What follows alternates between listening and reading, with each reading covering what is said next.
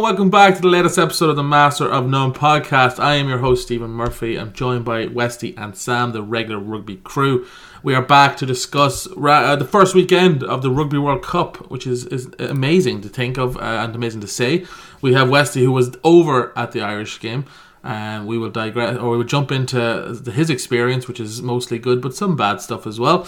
Uh, and as, as always, we'll uh, look through the for, oh, uh, the opening round of games as well. But first of all, Westy, yeah, you were over there. You were a man on the ground. You are boots on the ground. Uh, sum up uh, your few days in uh, France for us. Yeah, I don't want to brag, but uh, I don't know if we said enough times that I was actually there. Um, yeah, so I was over. Um, I was actually over staying with a few friends of mine who were over there. So we actually had a lovely uh, weekend with a few pints in Bordeaux on Thursday night. Uh, went out to Cape Ferrat on Friday for the day. The heat was, it was 35 degrees, I think, nearly everywhere. It was beautiful blue skies, no clouds. Um, and then yeah, we watched the uh, uh, the France New Zealand game outside of Fishmongers, who had a TV and a keg and a tap, and was uh, loving life. Uh, and then yeah, we were off at the stadium obviously for the for the Ireland Bordeaux game, and and again yeah, pretty heavy pretty heavy heat conditions. I've seen a lot of people say it before, but like um, just for anyone's heading out there before now. Uh, Ireland obviously won't be back in Bordeaux, but just for people's reference, like the, the transport infrastructure to the stadium was really, really difficult. So like we left two hours early and we barely made it. We had to give up on getting the Lewis, the, the tram line, whatever it's called, uh, to the stadium. We had to get a taxi. And luckily our taxi guy was sound, but I heard people who were, you know, had to pay astronomical fees for taxis and stuff. And even then getting into the stadium was tough. So yeah, go early, um, there's food and drink out there. It'll take you a while to get it, but it's uh, it, there was a great atmosphere. Obviously, the, the Ireland game was. It's tough when it's a midday kickoff as well because like everyone is kind of a bit more relaxed. But yeah, really positive, really fun atmosphere at the game, and it was uh, it was obviously a, a fairly emphatic win for Ireland. Yeah, so it sounds like a mostly good experience, but unfortunately, the the, the infrastructure, or at least the organ, it sounds more like the organization of it all is really yeah. lacking a little bit, which is amazing to think that France the country, as Sam said, has hosted a World Cup before, hasn't thought about some of these things. I will say that the people uh, are absolutely brilliant. Like the people were so nice, they were so friendly. Like you wouldn't, you know, you not to promote negative stereotypes, but you know, you might hear like French people or this, that, and the other. But like everyone we talk to, as long as you know, as long as you're friendly, they're friendly. Like you know, we had you know people offering to get us expensive bottles of wine and stuff, and you know, it was um, uh, yeah, just a really, really, a really, really beautiful city, a really great place to go, really, really friendly people, but the infrastructure to and from the game and at the game leaves you a little bit to be desired. Did you meet my friend Pierre de Resistance there? Was he at the game? yes, of course. that's, a, that's a throwback to some of the original listeners. Uh, if, you, if you got that reference, fair play to you. Uh, that's great, Westy. Glad you had a good weekend. Sam, uh, first weekend of the World Cups in the books. Did you get to watch as much rugby as you hoped? Watched everything that was available except Italy, Namibia. I think I I, I managed to kind of I kept half an eye on Osul Gayer on the Chile Japan game at a family barbecue on Sunday. But other than that, I think I watched it all, which was brilliant opening to the World Cup. My daughter, in fairness to her as a two and a half year old, is a little bit of a rugby buzzer. She was kind of born around the the Lions tour, and she she grew up watching games. She's been to the sports ground, so she doesn't really mind when I have it on, and she she chimes in every once in a while, once in a while with a Go Boys or uh, she chimed in with a Go Rory Go a few times, and I think she was mixed up between the golf and the the rugby, but I'll take it. Uh, just yeah, it was great. It was brilliant to start the World Cup and be able to get all the games in because obviously sometimes in midweek games you do end up missing a few of them and you try to get as many as possible, but it's just so hard to watch them all. So to be able to start the World Cup as strongly as I did, uh, I think is a bonus. Just on the Pierre de Resistance thing, I wonder is Pierre de, de Resistance is that Peter O'Mahony? Is that what his French his French name is? Is that his name in French? It's like Beyonce and Sasha Fierce. It's like his alter ego. Yeah, he's, he's Pierre. He's his French version. He's Pierre de. de I like it. Yeah. Definitely, yeah, he's definitely fighting for something anyway. Pierre de Resistance. He's he's you know he's he's resisting against something. Fair play to him out there. Hopefully, we meet him when we're over for the quarterfinals. Um, yeah, that was great. Great to have the girl beyond. As anyone listened last week knew that I was not in. I was in Connemara for uh, the girlfriend's family's kind of birthday party. Um, but luckily met a really nice guy who was also there, and he had Sky Go on his phone, and I got to watch most of the second half on the phone. So that was great. So we'll kick off with that game: France New Zealand, the opener. what a cracking game to open up the World Cup.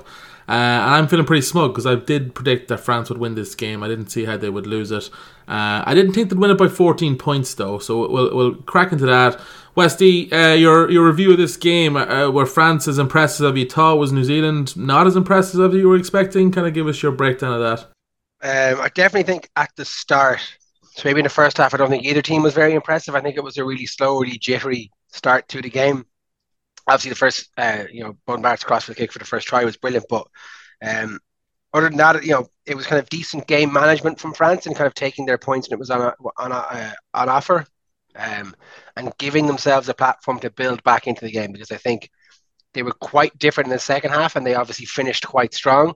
So I think both teams were quite jittery at the start, whereas France managed to grow into the game and impose themselves on the game, whereas New Zealand, um, yeah, we're, we're maybe not quite as controlled in a way. Like obviously they created some great chances and took them, but um, it, it definitely wasn't that old kind of unflappable black wall that we're kind of used to seeing. I, I think uh, again, not to take away from the scores at all, but I think it, France were kind of a bit rudderless at the start, um, and New Zealand were able to slightly take advantage of that, but not necessarily in the old classic way of if you turn off for five minutes against New Zealand, you can see five tries. So I think France actually defended really well. You know, the tries scored. Uh, you know, New Zealand kind of had to work for them in way that the crossfield kick was very good. The other pass out to, to Tele'a, I think there was a lot of calls at that pass where I was. There was a lot of calls it for that pass being forward. Um, but yeah, they made New Zealand work for the chance, and their discipline, I think, is really what saved them, what really kept them in the game because they were able to build penalties in the scoreline um, before they were able to create those two beautiful chances at the end. Yeah, absolutely. Sam, any has your opinion changed on either of these teams after watching that match? Uh, I'm a little bit more down on New Zealand than I would have been. I'm I'm always quite positive on New Zealand, and I thought the South Africa game was a bit of a, a once off. So a little bit more down on New Zealand. Probably it, it's made my mind up that I'd prefer them in the quarterfinal if Ireland are to make it to the quarterfinal. And I I'm more impressed with France. I've I've always thought France were brilliant, but I always thought they were brilliant through Dupont. But I think that the fact that they were able to grind out such a convincing win against New Zealand, with Dupont being off form, doesn't mean he was bad, but he just wasn't himself. Uh, and they were able to still convincingly go about their business. That it makes them look even more fierce and ferocious than they, they are they have done previously. So I, I've slightly adjusted it, but either way, I'm still shit scared of either of them in the quarterfinals. I would obviously now prefer New Zealand just because they seem a little bit lacking in belief and a little bit less intimidating than they have done in the past, but they're still New Zealand and it'll still be a quarterfinal of a World Cup, and that's just a worrying sight for anyone. So I think after the game, neither team was tip top. I thought France were quite good. I I don't think that they needed to push it too far out of third or fourth gear, and Dupont didn't didn't need to play, and they managed to win. So that that's a scary proposition for us. But no, I'm not. I'm not. I haven't changed too much. They still they're still both class teams. Yeah, I, th- I, think I agree. I think most Irish fans would say now that we have a better chance of beating New Zealand. I think in the quarterfinals, if if it comes down to that. Not that we definitely would, but uh, Westy, what is it about that New Zealand team? I don't. In fact, like it's the first game they've ever lost in the pool stages, which is pretty impressive. Um, but what is it about that New Zealand team that's just not maybe getting them over the line? I, I know a lot of the reaction was maybe the front row, uh, the pack in general isn't isn't as dominant as, as former All Black packs maybe in the past. Is it, what is it, is that what you think it is? Yeah, like I, don't I don't like to really pick on specific players, but I think maybe that that front row isn't as experienced together as, as you would hope from the All Blacks. Like, I, I don't think Ethan de Groot would be overly happy with his performance over the, whatever the 50 minutes or hour that he played. Um, they've had quite a lot of injuries in rotation. Uh, in their second row, it's kind of been a, a question of who would start. And I, I don't know if, if if Whitelock and Barrett really ha- had the best of games. Um, again, I don't think they were overly bad. I just don't think again that that whole because of maybe one or two issues, or two changes along or changes to kind of um, maybe not being able to pick the same selection uh, consistently over the last few months um, led to a lack of cohesion in that pack, and I think that was one of the ways that France were able to kind of get parity back in the game was they were kind of able to match up with them physically, and then they were able to create chances. Like I think, um, I, I, I think it was um, I think although it was a very difficult game for France, I think, as I say, they managed it quite well. And as I said before, they were able to grow quite well into the game. And as Sam said, maybe even at the end they weren't even in. You know, you think there's more there from them to come. So um, maybe New Zealand, you know, we've been saying it's nothing, but maybe New Zealand took a bit of a confidence knock from the uh, from the South Africa result as well. But you would think would having had two weeks to kind of shore things up, and they were better. They were better against France. It wasn't anywhere near that kind of level of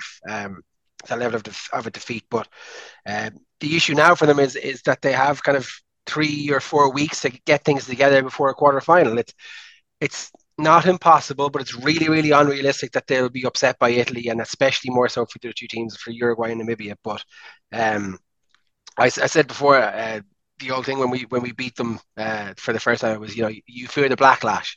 So um, it, it's all about how they react to that now, how they push forward. I think. Poor Namibia uh, next Friday. I think they will experience uh, that backlash, but. Um, Sam, I want to apologise to everyone listening. Last week I was incorrect. I said nobody beats Namibia 23 times in a row. I was wrong. Uh, Italy went and put 52 points on them. Um, your thoughts on this game? Italy just taking care of business uh, and winning pretty big when they should have. I have to admit, now I just said it is the only game of the weekend that I didn't get a chance to see, so I can't really uh, comment, comment on the score. I'd say Westy might be in a better place to do it, but from I also didn't see this game, so yeah. I oh, you set him up you. for that one, Stephen. Jeez. so I apologize. I apologize. I forgot well, you said you didn't I'm watch gonna, that. I'm going to put it out there. I'm not doing what other uh, media and podcasts would do and just pretend I've seen it and just say some bullshit hot take or or overused trope about the team and say something like yeah, Italy played for 60 minutes and then they kind of died away at the end there. who, who would dare say something like that? Old but they do. it was true at the time.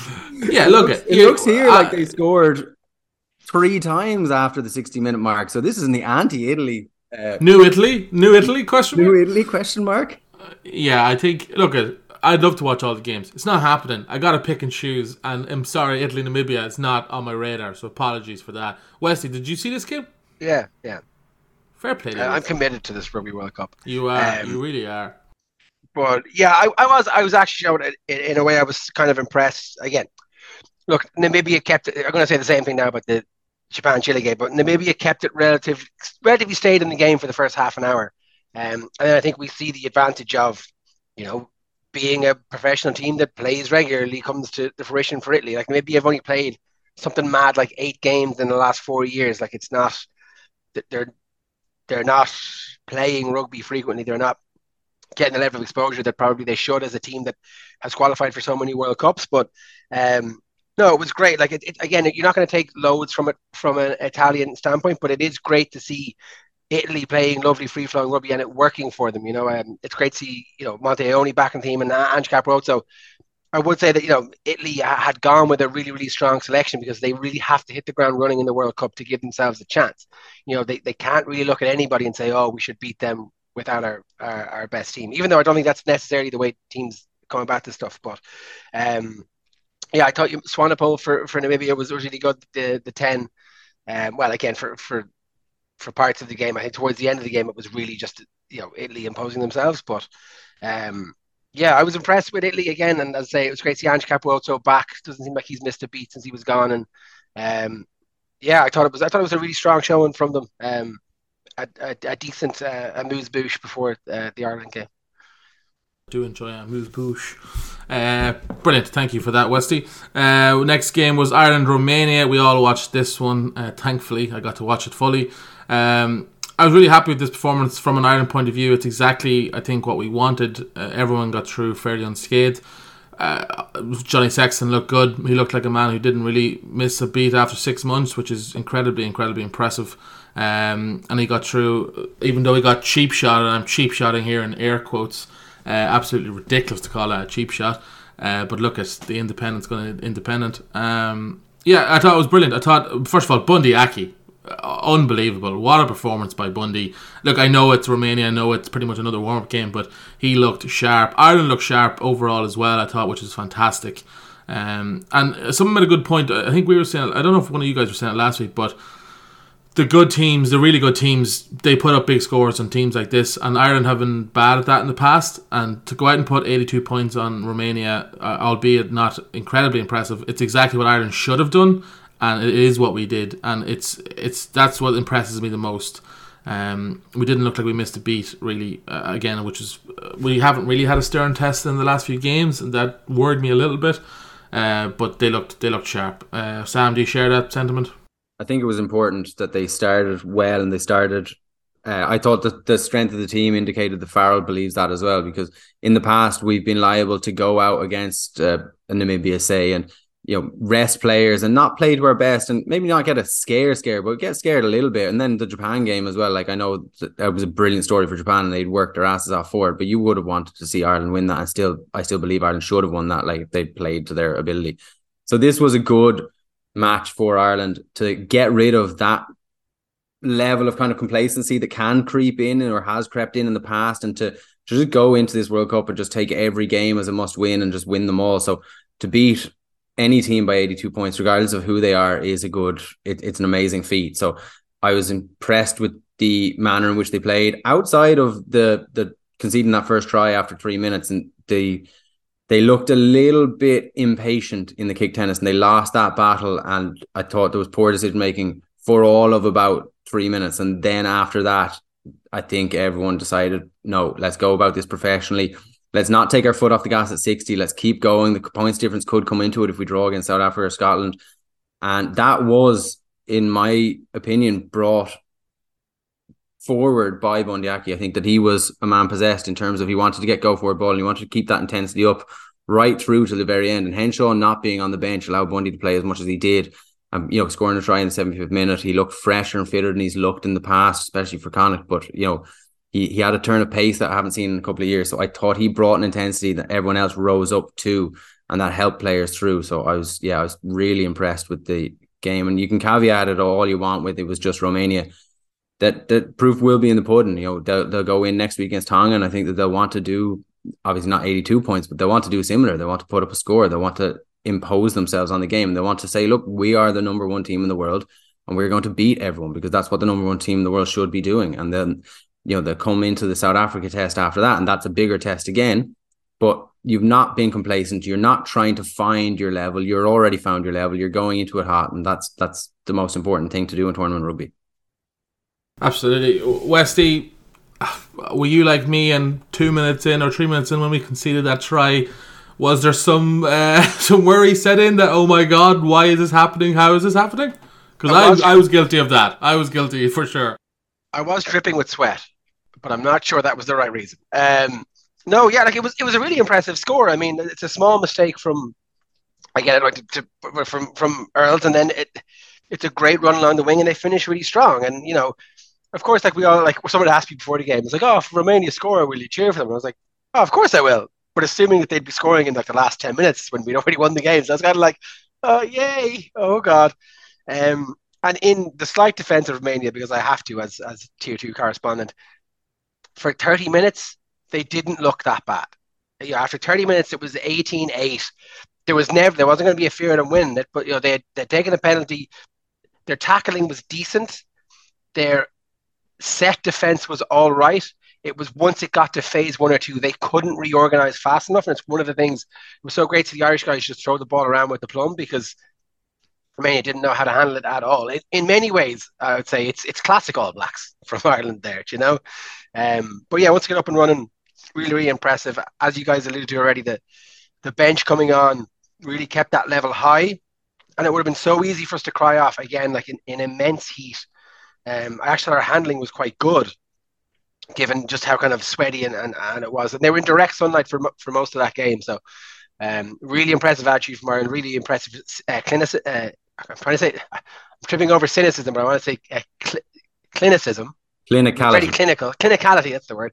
Uh, very I don't know if that's a word. Ireland. I'm pretty sure I just made that up. I, uh, I don't know if that's a word either. They were very uh, clinical. They were very clinical. Let's just go with that. Um, and yeah, they, they kept their foot on the gas. They put it out as a statement, right? Like, they've been, a, they, we can say the Samoa, Samoa game was a bit of an outlier all we want, but like they would have wanted to silence any bit of doubt, even in their own minds, let alone in the media's minds, that like you know don't believe the hype. But um, yeah, we went out there with a with a you know a very very strong starting 15 and we showed what the number one team in the world should be doing to what I'm going to say are probably the worst team in the competition.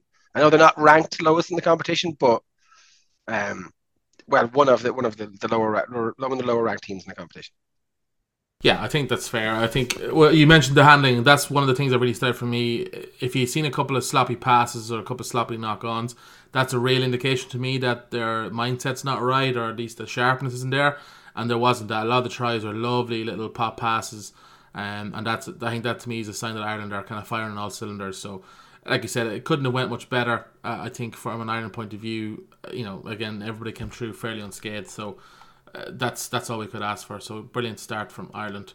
Uh, I'll come back to you. Your poor Georgians, your sweet, sweet boys. Uh, they lost 35 15 to Australia. Again, didn't see this game. Uh, I was in Connemara, but talking through it. Uh, bad bad day for your boys, or just beaten by a better team?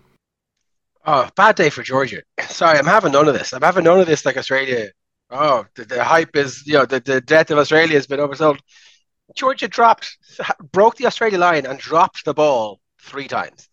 Like they beat themselves.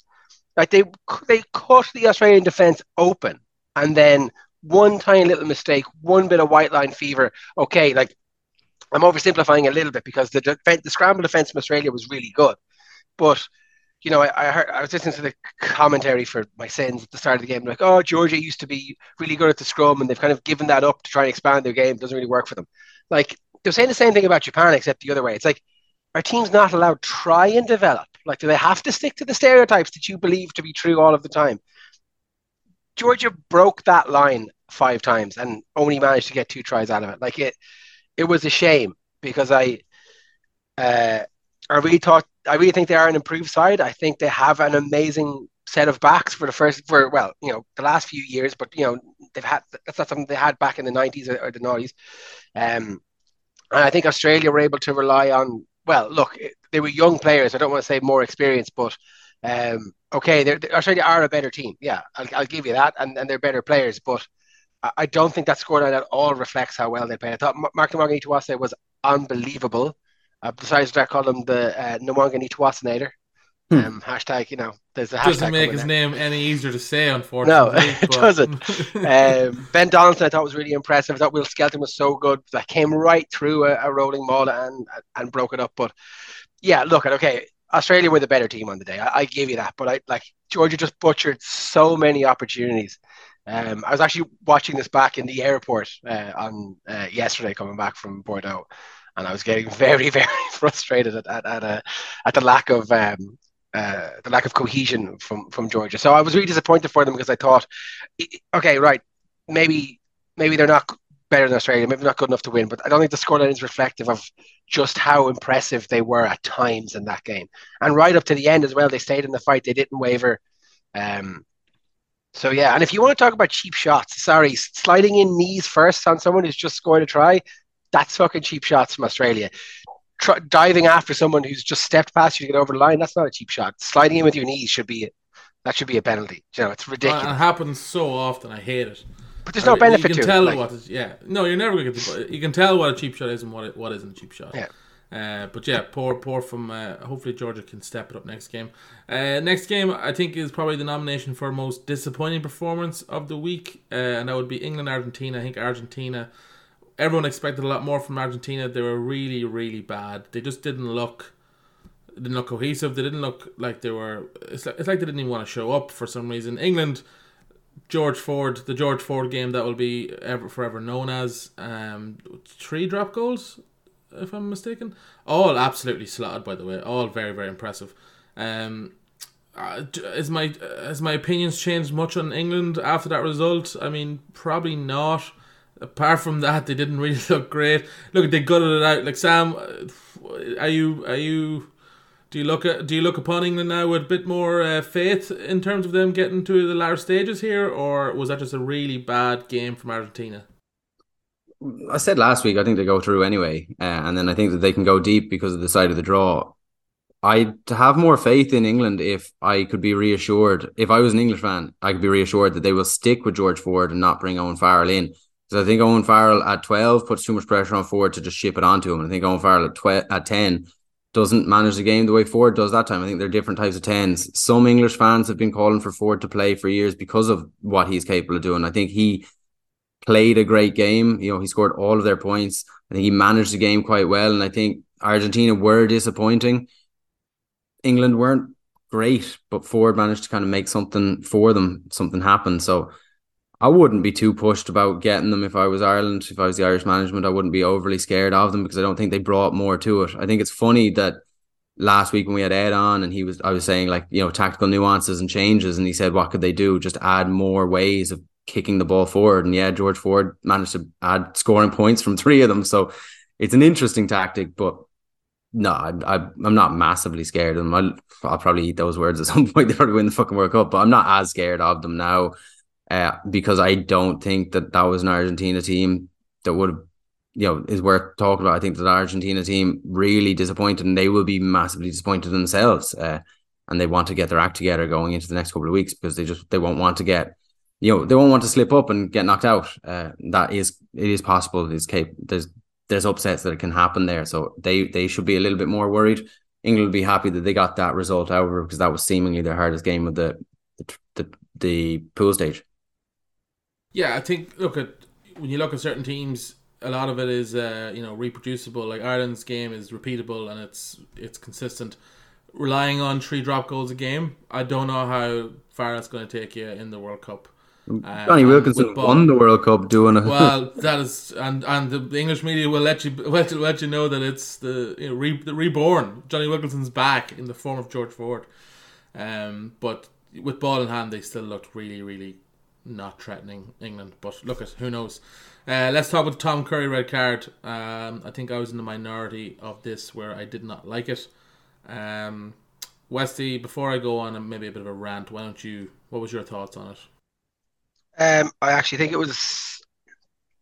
I think it's a little harsh in, in a way, but I also think they're finally refing the correct circumstances. And the issue for me is that he is never bent at the hip. So regardless of the position of that tackle, um, it's it's always going to be head to head contact. Now there's a little bit of inconsistency because in the Japan Chile game there was quite a, a, similar decision. I think this one is different because it involved the player was coming down from the air, right? Um, sorry, I had a lot of pints when I was watching this game. Um, absolute lot. Um, but yeah, so uh, kick it over, Westy. kick it right over, man. Can you believe there's not a stick of dynamite in Bordeaux? I'm totally pissed off. Um, but yeah, so a little bit different because it involves a player in the air, so it involves a complete lack of timing, right? So you, you hit him relatively early and he was upright. If if Tom Curry was bent at the hips in any way, you know, even a minor kind of dip, I would say it was a very harsh decision and maybe should have been let go. But like that is the letter of the law. And this is exactly what they're trying to get rid of. And I love the fact that the referee said he was never in a realistic position to make the tackle because that's what I think we should be doing. Players are going to get hit in the head, players are going to get concussed. We can't base it on the severity of the injury. It has to be on the circumstances that led to the injury. And the circumstance here is that Tom Curry is never in a position where a legal tackle will take place. No, and here, look at on reflection. I think everything you said is right. He doesn't do himself. I've, I've convinced you. I've, I've, won you over to myself. No, I, I've, I was, I was angry in the moment, and here's what I hate about it. There was three other incidents that were the same. We, I think we had three incidents. We had one red, one yellow, and no, no penalty at all. And that's is what's killing. That's what's killing me. Is that the annoying part because look, I, I don't particularly have any fondness for England or Tom Curry, but I hate the fact that Tom Curry, five minutes into his World Cup, is sent off. And will he feature again? Yeah, it probably will. But if the will. it'd be a two three game ban, three game ban for that. I, I hate that, and I always go back to I. Sorry, when I always say this as well, like I know what I say is not the letter of the law. The letter of the law is the letter of the law. What I'm saying is I would rather a red card, and I always go back to Paul Boyle on this podcast saying, like you know, for a, a like a proper like malicious act. Tom Curry, I will defend him a little bit and say when someone's coming down from a height, you're right, Wes, he doesn't bend, but it's not the same as like someone's running straight onto you and you still don't bend. I feel like that's different when someone's. he's also the second man. There's no need for him to be there. There was already someone. No, who... I know, I know. I, and, also... and, and uh, Elliot Daly, he gets low. He he doesn't yeah. hit your man in the head. So I think I think Curry gets the red card by the letter of law because of what he does, but also he needs to be better. That's his problem. And I, I agree with the malice thing. If that was if that was in any way measurable, then yes. But I know it's not measurable, but like look at it. Use your head as a referee. There's no oh, malicious intent in what Tom Curry is doing. Oh, No, there's not, Sorry, I hate that argument because you can tell when someone's being a dick and when I don't think you can because I think that the the Fijian Samoans and Tongans for years have been deemed to oh that was an aggressive tackle. No, that's the way they tackle, and that's there's there's no malice in it. No, they you can see it in the way that they interact with each other after games. They have zero malice in it, but that's the way that they tackle. And I think Tom Curry, there's no malice in what he's done, but he's been stupid in the approach. He didn't need to be there because he was the second man anyway. If he jumped a little bit off the ground and put his hand up, even if they clashed heads, it would have deemed that he was trying to contest for the ball, and he would have probably been fine. But the fact that it was is he tried to tackle a man as he was landing. He tried to be dominant in it, and he needs to if he's going to be a dominant tackler. Bend like that's just the way rugby is at the moment, and it has to happen. Like I agree with you. I I'm I'm really disappointed for him because I actually just think it was just bad timing and complete fucking.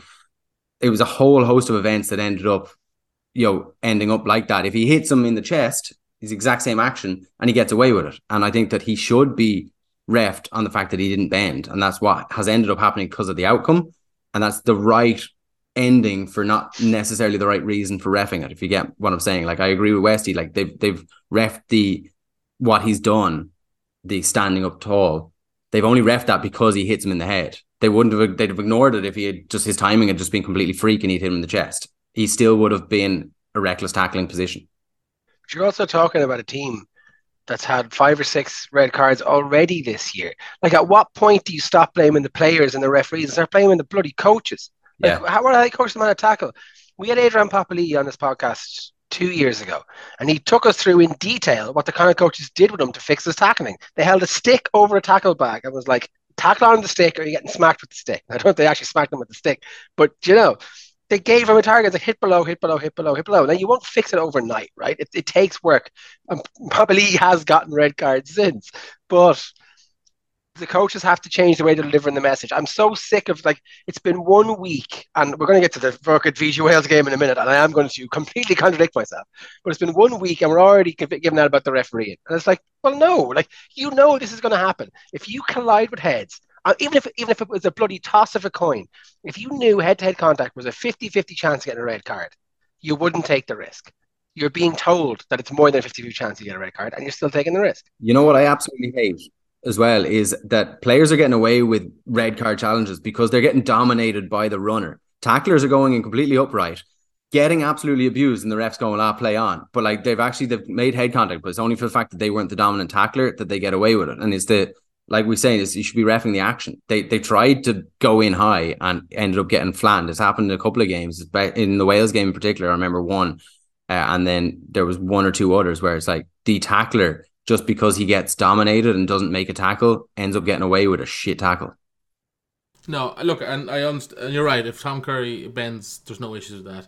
And I, I will push back on the coaches though, because like these lads aren't idiots. Like they're prof- they're They- world they're they s- professional rugby players. They seemingly are though. Like No, they- but like I'm saying, there's still an onus on them to make the tackles. Like you know what I mean? Like as you said, they're not they're not living under rocks where like they're not seeing all the media stuff. Like the, There is an onus, I onus, know what you like, mean. It's, it's people always say like, oh, instinct kicks in. It's like, yeah, instinct kicks in because that's the way you've done it for the last twenty years. If if you were doing it different week in week out in training, your instinct would be different. You know?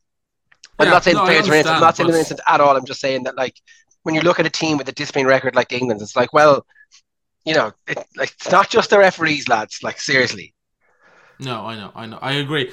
We'll we'll get to refereeing later on with the Wales Fiji game, but I just I I again it comes back. A lot of my anger comes back to the inconsistency of it, and even going back to Farrell originally getting off from his tackle, eventually he got appealed and got. Ta- but like they just as soon as that happened, they opened themselves up to all of this. You could tell it was going to come any sort of 50-50 or any sort of call. It was going to be scrutinized, and that's what annoying. Because I don't want to be talking about refereeing decisions. I don't want to be talking about that. But that you know it didn't impact the game. Uh, England went on to beat Argentina by 17 points, but um, yeah, well, look, we always were going to talk about that. But well, look, England off to a cracking start. Argentina very disappointing. Uh, Westy, we have to go to you for this next game. Your your two again, another one of your a couple of your children here, Japan and Chile. Uh, Japan coming out in top, 42 points to Chile. Talk us through this game. Are you again? Is this like trying to pick your favorite child? Was it tough to watch this game uh, and cheer for someone?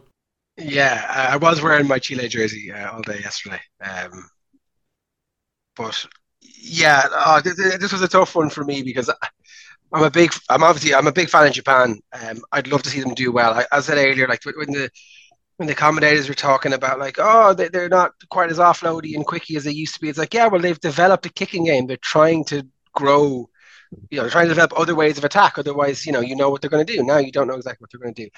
And I need to also point out that everyone's like, oh, they offloaded so much and were so quick and so convincing against Ireland. They played three other games in that World Cup, in, or in that group.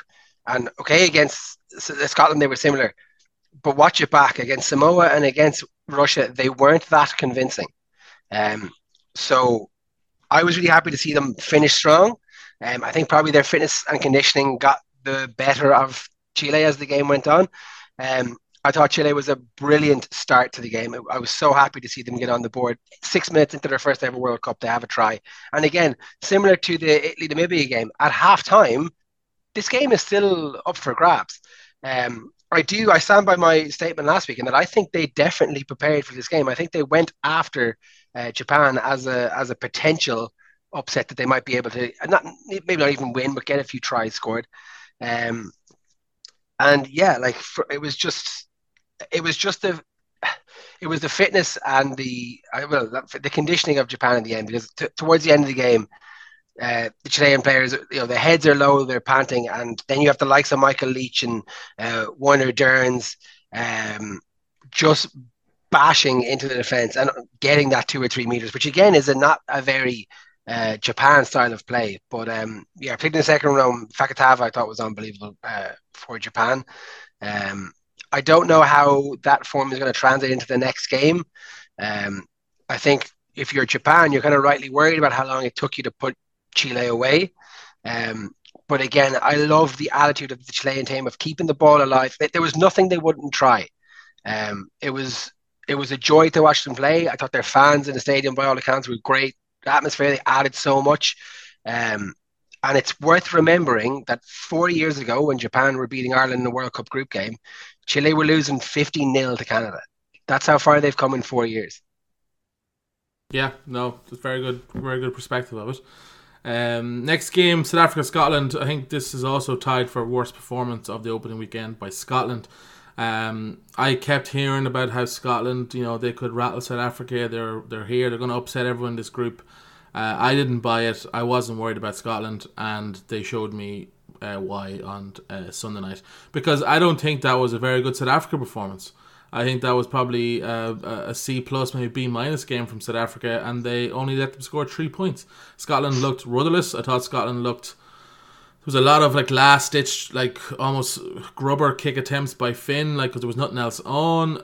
They didn't show up in the second half at all, and like I know South Africa put a lot of pressure on you and they make you do silly things sometimes, but I think everyone was expecting a lot more from Scotland. Um, I said in the WhatsApp South Africa would win by 20 points. They didn't. They only won by 15. But if Libbok had brought his kicking boots at all, bar the no look crossfield, which everyone everyone keeps uh, you know hailing about that, it is incredible. But he missed some pretty bad penalties and conversions at the same time. Uh, Sam, first of all, your thoughts on Scotland? How disappointed were you in them? Quite disappointed. I thought well, I'm I'm usually quite dismissive of Scotland going into every Six Nations. I keep hearing how they're going to upset us, and they just don't really like then last World Cup, they were supposed to upset us. They just didn't. This World Cup, I, I don't want to eat my words here, but I just don't see them upsetting us. I see. I always, I do caveat saying our quarterfinal with if we make it to the quarterfinal because I do want to be respectful of the competition and them. I don't think anything can really go against us. I think that we will beat Scotland because we're better than them. I, I think that that was not necessarily their best or their their level, but I don't think that they were too far away from it. I don't think that they're touch on South Africa. I think that they have a, a lot of good players and that they can probably play better than that. But I still think if they had played better, I think South Africa would have played better. I think that one leads to the other because I think South Africa were always going to win that game. I don't think Scotland were ever going to upset them. And South Africa are also the the team that no one wants to play against. The kryptonite for every team because they're big, they're bulky, they're fast, they're skillful. They have a little bit of everything, uh, and they have a big bit of the big thing, which is being bigger and stronger than everyone. Uh, that counts for a lot in rugby. I thought Finn Russell had a, an off day. Finn Russell can be magic. He can do something. He can make something out of nothing. He was trying quite hard. He almost had a great 50-22 that Cheslin Kolbe batted back into play.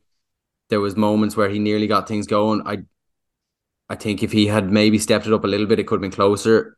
But then that probably puts pressure on Libbok, and Libbok probably lives up to it because outside of kicking, Libbok was class, and I think the Libbok had a good game for South Africa, and I think that he's a he's a an outstanding out half that is a little bit iffy off the tee. Hopefully, if it was if I was a South Africa fan, you'd hope that he gets his kicking boots when it ma- matters, which is in knockout games, because I don't think they're going to have any issue getting there.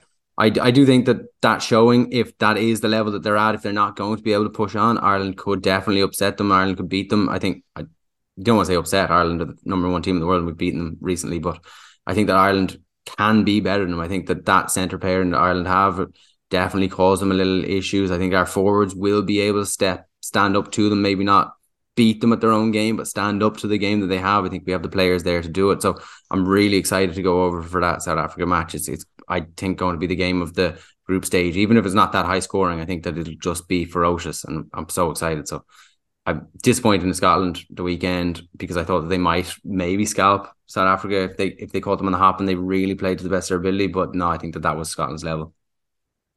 Just on Libbok as well, I will say defending him, the first kick that he missed was it was a tough kick, and then they asked him to kick one from like ten meters further out again for the second one, like within two or three minutes, and once he missed that one, you could tell the confidence just wasn't there. Uh, Faf kicked well, I thought, when he you know he slotted two from two, so that was very impressive. But Westy, I think I agree with Sam. I think they have to stick with Libbok just because of everything he brings, apart from the, the, the off the tee.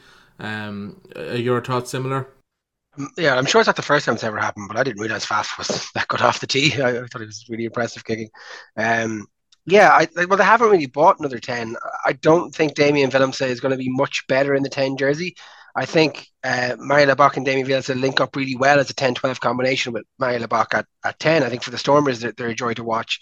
Um, so, yeah, I think, uh, like, I don't really know what the status is on Handré Pollard. Is he expected to be back, you know, for the, let's say, the knockout stages of the World Cup? That could be a thing that they bring him in. I don't know. Um, but yeah, they have Mario Libbok now, um, and I think he's getting better with each game. Right, like he already kicked better in this game than he did, um, probably in the Welsh game. Um, so he is improving. And I said before, he's a kicking stats of about seventy five percent in the URC. It's it's uh, it's almost unusual. You put him in a different color jersey, and all of a sudden, I'm not like sixty five percent isn't or seventy five percent. Sorry, isn't. Uh, uh, an insurmountable statistic to have, but it's not an, an awful statistic to have. But um, no, I think as you guys said, I, I, think I think Scotland defended really well in the first half. They kind of controlled South Africa and didn't allow them to to really uh, try too much else. But yeah, I mean, I don't. I like thinking back on game now. I can't really remember too many overly close calls from a Scottish attack, a Scottish attacking perspective. So I think it's the attack, which is really, really surprising because they looked really good in attack again. You think of the two games against France in the warm ups. Um, particularly in the second half, they were able to dig it out. And I, I kind of thought in this game, at whatever it was, six or nine three at half time, I was like, okay, Scotland would look to have a big second half now. And, you know, maybe that's where the bomb squad is kind of the ultimate counter attack to that, because once they try to build, you have these. Uh, you have five or six massive lads coming on. I know they didn't all come out at, at the same time this time, but um, yeah, I think Scotland's real worry is their attack. They'll really have to work on uh, create how they create chances and where they look to create chances. They tried one move where they switched twice, um, and I think it was Darcy Graham just ended up running smack headfirst into a South African behind the gain line, um, because he was still waiting for Finn Russell to go that way from the first uh, for the first switch. Um, but what worries me is it's the same thing maybe I said about New Zealand. Their next two fixtures now, I think, are um, they have a week off now, and then Tonga, and then Romania, or was it the other way around? I can't remember. Um, but they have two weeks now to build that attacking game and try and get some confidence back into it. So while I agree with you, and I don't think they will upset us, I whether you want to credit this to South Africa's defense or not, I don't think that was anywhere near the level of attack we've seen from Scotland in the last couple of weeks. Um, so I would be, I would be worried, a little bit worried. I would be cautious of uh, them building back that attacking standard with uh, well, Tonga but we will by no means be an easy game, but with with a ramp back up to playing us. There, Scotland's answer to the bomb squad was much less impressive. Like WP Nel, Batty, Jerry coming on in 56 minutes. it's uh, didn't go down too well. They just barely decimated their first scrum. I think they kind of, I think South Africa did like, they did like three separately, but within a minute of each other. It was like 53, 55. And yeah, and they'd already lost um, Etzebeth because he was off in, in, the first. Yeah, so I mean, he came on after about half an hour or so. So good to see him playing as well. Freak of nature. He's just the yeah, the, the offloads one point, are... the, the one-handed basketball offloads are just sick. Yeah, but someday someone's going to cop that and just going to punch that ball right out of his hand. it's going to be glorious because it's just like he, he, even like the hand goes up before he even goes into contact. Like it's just he's just waiting for it. He's like, how know, can you defend it? He's too tall. you know when you're playing, yeah, you know when you're playing with like your little cousin and you're just holding the ball up and they're trying to jump up. That's what it is. It's just people trying to get the ball off him. He can do it if he all he wants. Uh, I think Wesley, on your point about Scotland's attack, I think it's. I was very. I thought South Africa's defense was very, very impressive because even that time, the one attacking threat that Scotland had was the Darcy Graham break, and he didn't pass it. Within another phase, they were back and they were they were set and they were pushing up out of the line and, and hitting hard. And it's just like God, you got, you got one glimmer and then they were back on your ass uh, as quick as anything else. It's so so impressive. Um, could we just touch briefly on the the Rassie shine the lights? Like, I'm no Rassie fan. I feel like this is just looking for something that's not even there. Uh, like, why are we? Someone, I think a journalist asked if it was legal. What, what, like, what is? Is it just because it's Rassie that people just want to ask questions? People just they asked him if they checked with World Rugby beforehand if they were allowed to do it. He's like, "Did I have to?" he's he's been doing it for years. He was doing it before he went to Munster. They were talking about doing it with Cones in South Africa. It's it's in no way illegal. People need to calm the fuck down. And it's mainly the same three poxy journalists who are quite vocal on Twitter about stuff like this. It's just communicating with his team the same way that you can communicate down through a water boy, the same way that you can have uh, tactics, all of those things. It made no difference. He told Libbok to kick two that he fucked up anyway. So what the fuck does it matter? Like, you see, I, I think that it's making something out of nothing purely because Rassie is able to sell clicks, and that's why they're doing it. They're like, "Oh, Rassie did this," you know. It's just, I think it was such a farce of a thing to be getting out, uh, up in arms about, or to be questioning whether it's legal or not. Like, who the fuck cares? It's like it's not illegal, and it shouldn't be illegal. So just let them do it. I I I know people are saying like, "Oh, like he's no trust in his players." You can argue that all you want, but I'm sure there's a great like mental side of this where like the players you know, not having that pressure of decision making frees them up. I'm sure a lot. It takes away some of the stress, maybe even of the game. Uh, look, uh, we can get into it all that, but yeah, there's nothing there. But speaking of getting angry, uh, let's talk about Wales Fiji, mm-hmm. final game of the weekend. Uh, sat down last night, very eager to watch Fiji hockey Wales. I was hoping that was going to be the result. Uh, but no, Wales come out 32 points 26. Probably the game of the weekend. Not that that was probably hard to achieve. Um, Fiji, I think, were absolutely robbed, but we'll get to that maybe towards the end. Let's talk about Wales first. Uh, Westy, overall, very impressive from Wales. They came in uh, to this World Cup, no one really gave them much of a chance. They looked quite good at times. Rack up 32 points is no mean feat. Uh, they'll be delighted with how that first game went. Yeah, let's talk about Wales, Fiji. Let's talk about refs, baby. Um, Matthew Carley uh, uh, uh, worked. Um, yeah, sorry, Wales. Is that what you said, Wales? Yeah. Um, they they were impressive at times. I thought they handled the physicality really well. Um, they managed to contain the likes of uh, Radradra and Botti, uh, well, Botti when he came on, to a certain extent, um, maybe to more of an extent than I thought that they would, especially for such a young team. Um, I, what one of the things that worries me, it, it's kind of I don't know, maybe someone else will remember differently. I don't remember uh, so much uh, dissidents in a Warren Gatland side. Like they were, I remember at halftime, um, Dan Biggar's like screaming at, at George North for like not wrapping around. Like, at that point, I was like, these guys are gone. Like the heads have completely gone. Did you see Josh Navidi criticizing it on BBC Wales? No, I didn't. Yeah, he said, "Oh, you don't want to see that from Dan Biggar. That's not on." And I was like, "Geez, that's a player who's only just out of yeah. like he's only a year out or so, isn't it?" Like yeah, yeah, well, the second, the second one I, I, could get, they didn't kick the ball out and it was stupid. The first one was just, it was just over the top.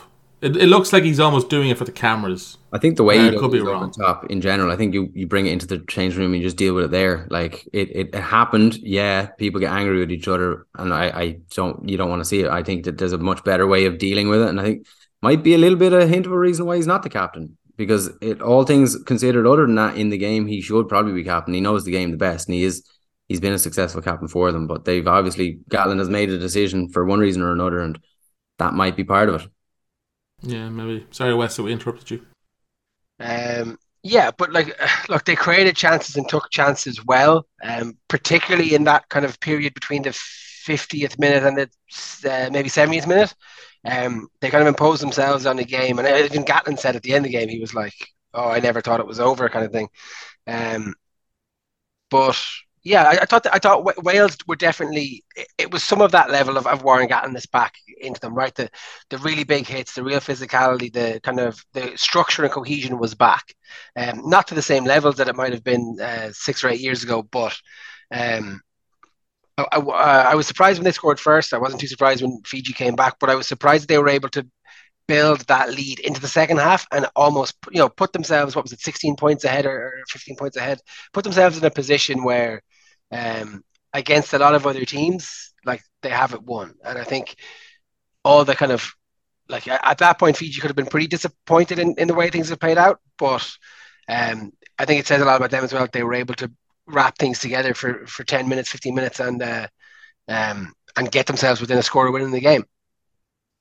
Yeah, I know, and even yeah, with, that last, I think the, we were saying afterwards as well, like the the pass to the inside centre was on, and they probably would have scored, and Unfortunately, the skip pass wasn't really necessary. Semi knocked it on, but we'll have to talk about the refereeing again, which is a real shame. But Carley, if anyone didn't watch it, uh, basically Fiji were camped in Wales's try line for a lot, a lot of offences, a lot of penalties, uh, and several warnings were issued. Uh, and then Wales went back up the pitch, and it seemed like I think it was only one really incident, and Fiji immediately got yellow carded. Um, and everyone on Twitter basically erupted. And then it, it kept happening. Wales got a pity yellow card, I think, five minutes later. That was uh, at, at that stage too late. And then again, Fiji for the last five minutes were camped several offences, and again, even he pulled pulled over the captain of Wales, and everyone's like, "Here we go." And he's like, "If this happens again, you know, it'll be card." And you're like, "What is going on?" It was uh, a really strange officiating performance, Sam, and unfortunately, again, has taken the headlines of what was a great game. The worst part of the entire sequence that you just said is that the Fiji yellow card was a definite yellow. That Maul was walking over the line and he brought it down, and that was there was no doubt in my mind that that was the yellow. It was the circumstances before and after that allowed us to get annoyed. Like Wales got away with a penalty try for that no arms tackle. They got away with countless yellows. They should have been warned about four or five times before they weren't. And then after the fact, after they've already been warned and gotten a pity yellow card, they go back to the square one on the warnings, which I don't think is how it should work. I think if you're on a warning and you get a yellow card, it's still repeated infringements after that. So I think Wales got very lucky that Carley had the game that he did because there was a couple of decisions there that I just thought were poor. I thought there was a Wales high tackle, like I said earlier, he was, dom- he was dominated in the tackle, so it just gets completely left off. I thought that Fiji could be rightfully annoyed but there was also a couple of decisions made that weren't probably their best. Like the the pass, there was an unders line being ran at the very end there. He gets two, if not over the line, easily. If he does that, I don't think the skip pass is needed, considering how they'd built up the phase play leading up to that point. They'd gotten themselves in such a good position. It was a rush of blood to the head. They missed is a is a Caleb Muntz, the out half who uh, pulled out injured. They missed him hugely because he has been such a shining light for them. And I thought, uh, is it Teti Tela or Tia? I don't know how it's pronounced. Apologies any Fijians listening. Uh, I don't think he was able to manage the game in the way that Muntz has done in the last couple of months or uh, last couple of games for Fiji. So that was a big miss for them. The entire game is soured because of refereeing decisions. We look at it now angrily. Fiji should have gotten that result I think that those refereeing decisions were definitely huge, but there are also some Fijian play decisions that stopped them from winning as well. I think that they, they didn't come out firing in the second half. They allowed Wales in, which they shouldn't have done. There was a couple of moments where they just rush of blood to the heads, poor set piece, few bits that are overshadowed by the refing decisions they are also contributing factors into why that they didn't beat them because I think that that Wales team were there for the beating that Fiji team could have beaten them if just a couple of things had gone a different way. The ref being one of those things. Yeah, I think uh, not this take nothing away from Wales. I thought they played really well. They really impressed me considering how bad the build up has been. Um, it's more like Westy. The obviously the, the narrative that's been going around for years is that tier two nations are referee different to tier one nations. is that a myth, or do you think there there is some weight to that? Yeah, um, kind of took the words of my mouth. I'm not gonna overly criticize uh, Carley's decisions necessarily, um, because there's too much logic in that. I'm going to go with the completely passionate response of, if that was the other way around, I guarantee you, like we, I know you can't prove it, right? You can't prove it. Every single one of us knows. Alun Wyn Jones knew on RTE on the game that if that was the other way around, would have been three Fijians in the bin, and that would have been it. There's no question. So, um, yeah, you can say that they're, you know, they're minor infringements if you want, and like, oh, he's given them time, but like, there's no way a Fijian team gets to four penalties before they get a warning. Let let alone once. Not, sorry, not even once. Let alone twice. So, um, I'm not going to sit here and say that like the referee robbed them the game. As Sam said, like they busted a couple of chances. They were over the line three times and it wasn't tries. You know, there's definitely times they were knocking on the door, knocking on the door, probably trying to get that penalty yellow card where they should have just backed themselves and whipped at the back and because they were sucking in Welsh lads. Like, okay, I didn't have the wide angle view, I wasn't stadium, but I can't imagine there was much coverage out. One scrum, I think, when they're both down to 14 men, where they go blind, uh, whereas the two on two, where the, and the the scrum half sticks way too tightly to the scrum and gets himself caught. So it's I'm not going to say that's the reason that they lost because they also had some poor decisions uh, in their run of play. And as as Sam said, maybe if, if Caleb Muntz was there, it would have been a little bit different. Although I thought I thought Tela played quite well. Um, but yeah, I, I just think sadly, I'm sorry, and I hate to be this person, but like it would have been different if it was the other way around. I'll say it. Fiji were robbed. Uh, I don't. I didn't like it at all. I hated it. I, I haven't seen a response like that on Twitter. Not, not saying that that's much. You know, much truth to that, but I don't know. Like, should there be some accountability for that? Should there be? I know Sam, you can maybe fact check me on this, but I know in the Premier League when referees have bad games, um, sometimes they can be demoted down to lower league games or lower level games, or at least take some time off. Like Matthew Carley was and I hate, you know me, lads, I don't like about referees, but this has been crazy. Matthew Carley was shockingly bad in that game. Should should there be some uh, responsibility for that? Should there be uh, maybe let's you know maybe he should be given a few games off? I'm not sure that's possible with the with the way the World Cup is, you know, whatever. But I'm saying is like, should there be some accountability for that going forward? Like that was because that wasn't good enough. Again, like if a player played that bad for a game, they'd be dropped they wouldn't be they wouldn't be back playing the next week. Why is it different for referees, or should it be different for referees? I'm opening that up to the floor here. It's not different for referees, though. There are there's protocols in place. Play, uh, referees regularly get demoted to tier two rugby during Six Nations and things if they're not up to scratch, or they they they go to European Rugby Championship, or they go to Challenge Cup, or they don't get a URC game, or they go to TMO or sideline. That does happen. I don't know what the protocol is for the World Cup because there's a small group of refs. So I don't know if you can get demoted or if there's, you know, running the line a couple of times, and that might be the case. But to say there's no accountability is wrong. I do think there needs to be more accountability. I think that that's been an issue in rugby for quite a long time. We have spoken about it on this podcast, but we've also made an active decision in the last year or so to stop talking about it because it comes across as quite bitter.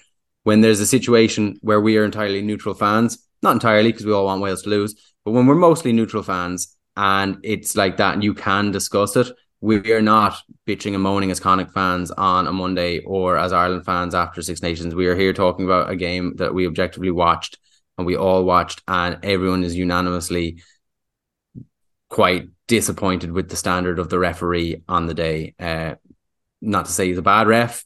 I don't I don't remember his work. I'm not overly familiar with it. Maybe I've seen him ref before, but this case it was poor. There was some poor decision making that feeds into a thought that tier two nations are ref differently. Something that refs would be quite quick to say, no, no, that's definitely not the case. They've just, you know, worse discipline or blah, blah, blah, blah.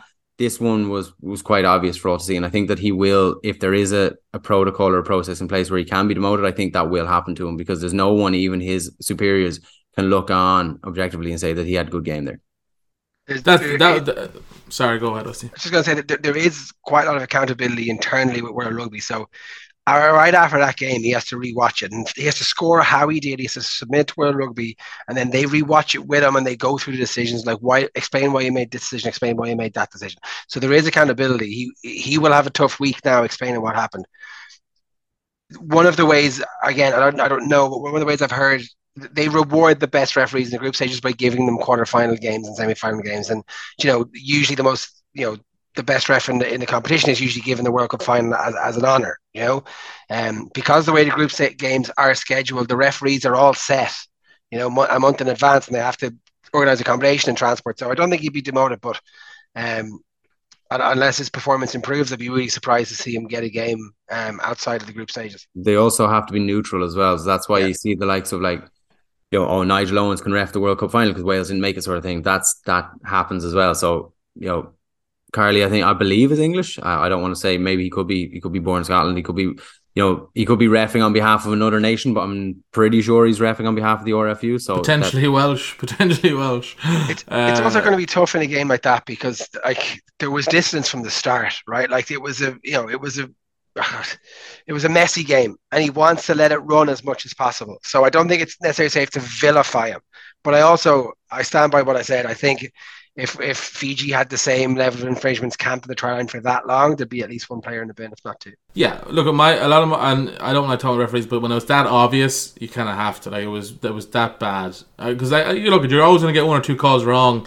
That's what happens, but. I don't know their conversation and a lot of the refs. It's not their fault. It's taken out of their hands with how you know head conscious everything is at the moment. Um, it's it's a tough job to do. I'm not denying that, but that was really, really obviously poor. Um, and I just, you know, you don't want games decided by that, is all I'm saying. I think that potentially was a game that was decided by that. But look, no, again, nothing away from Wales. Fantastic start. That was a game that they were worried about uh, the last couple of months. Um, and to go out and get the, the bonus point win, happy days. They'll be absolutely delighted with that. Um, that wraps up all the games, boys. We got it. we we did it. R- week one. Um, we have a game Thursday, France Uruguay uh, which should be uh, uh, should be a win for France. But everyone will be excited to see Uruguay. Westy, I know you'll be excited to see Uruguay. You absolute fiend for rugby, you. Um, and yeah, we'll be Fra-. You're heading. Uh, buddies are heading to the Tonga game, which will be exciting. I will be watching from home, but you guys will be there. Um, predictions, little predictions. How, how are we feeling for that? For the Tonga game. I, am feeling I'm feeling confident. I'd say there'll be a decent level of rotation. I don't know what the story is with Henshaw. I didn't actually hear about the switch until um, Matt came on the pitch, and I was like, oh, geez, I didn't realize he was on the uh, on the panel. Um, but I'd be, you know, hopefully we see Stuart McCloskey probably start uh, and Henshaw if he's available. You'll probably see a change in the uh, halfback partnership. Uh, Mac will probably get the start over Earls, but maybe Jimmy O'Brien comes in uh, to one of the other positions. And I'd say probably, I, I thought Joe McCarthy played really well, but I'd say we probably will might see a change up in the second round where it's either uh, maybe Joe McCarthy and Henderson or or some other combination. So I'd say we'll see a couple of changes around the park, but they will try and keep some level of consistency because the game was so strong. But I think it'll be, I think it'll be a lot closer. Um, but I think it'll probably still be a two or three score game in Ireland's favour. Yeah, Sam, are you excited for your first World Cup game? Really excited. No, I've I've sat at home jealous of Westy the last two World Cups, and he's been like, "Oh, come on to Japan." I was like, "I can't go to Japan. I have school that day." And he's like, "Oh, let's go to England." I was like, "I have no money." So this time, I'm like, "I'm going come hell or high water." I'm flying into Nantes via Zurich, and I'm flying home via Rotterdam. I'm going for a grand total of like 20 hours, but I'm so fucking excited. I was going to say you're still in school and still have no money, but yet you're going this time. still in school, no money. Uh, pay teachers. Yeah, no. Everyone hashtag. I, uh, hashtag pay the teachers. Yeah, I definitely. I don't suffer. You guys know me. I don't suffer from FOMO from like nights out or pubs or anything like that seeing the build up to the Romania game, I, I definitely was experiencing some FOMO. Uh, but hearing some of the horror stories has definitely helped that from the transportation. But yeah. I'm very excited to get to uh, the quarterfinal in, in a few weeks' time. That's for sure. But look, it's it's manageable if you do it right. Like I only said at the start just to warn people, but like it was the crack was absolutely unbelievable. We're all, we're all singing on the on the metro. Um, like it's it's such a positive environment. Like it is. I love the Rugby World Cup. Um, you know, you meeting, you know, having pints. There were guys there in Spanish rugby jerseys. I was instantly right over, been like, how the hell, how are you guys feeling about this? You know, because they, they they're like, oh, sure, us. Like we, we won the tournament. It's like, oh well, well, they came second in the tournament, but Georgia won the tournament.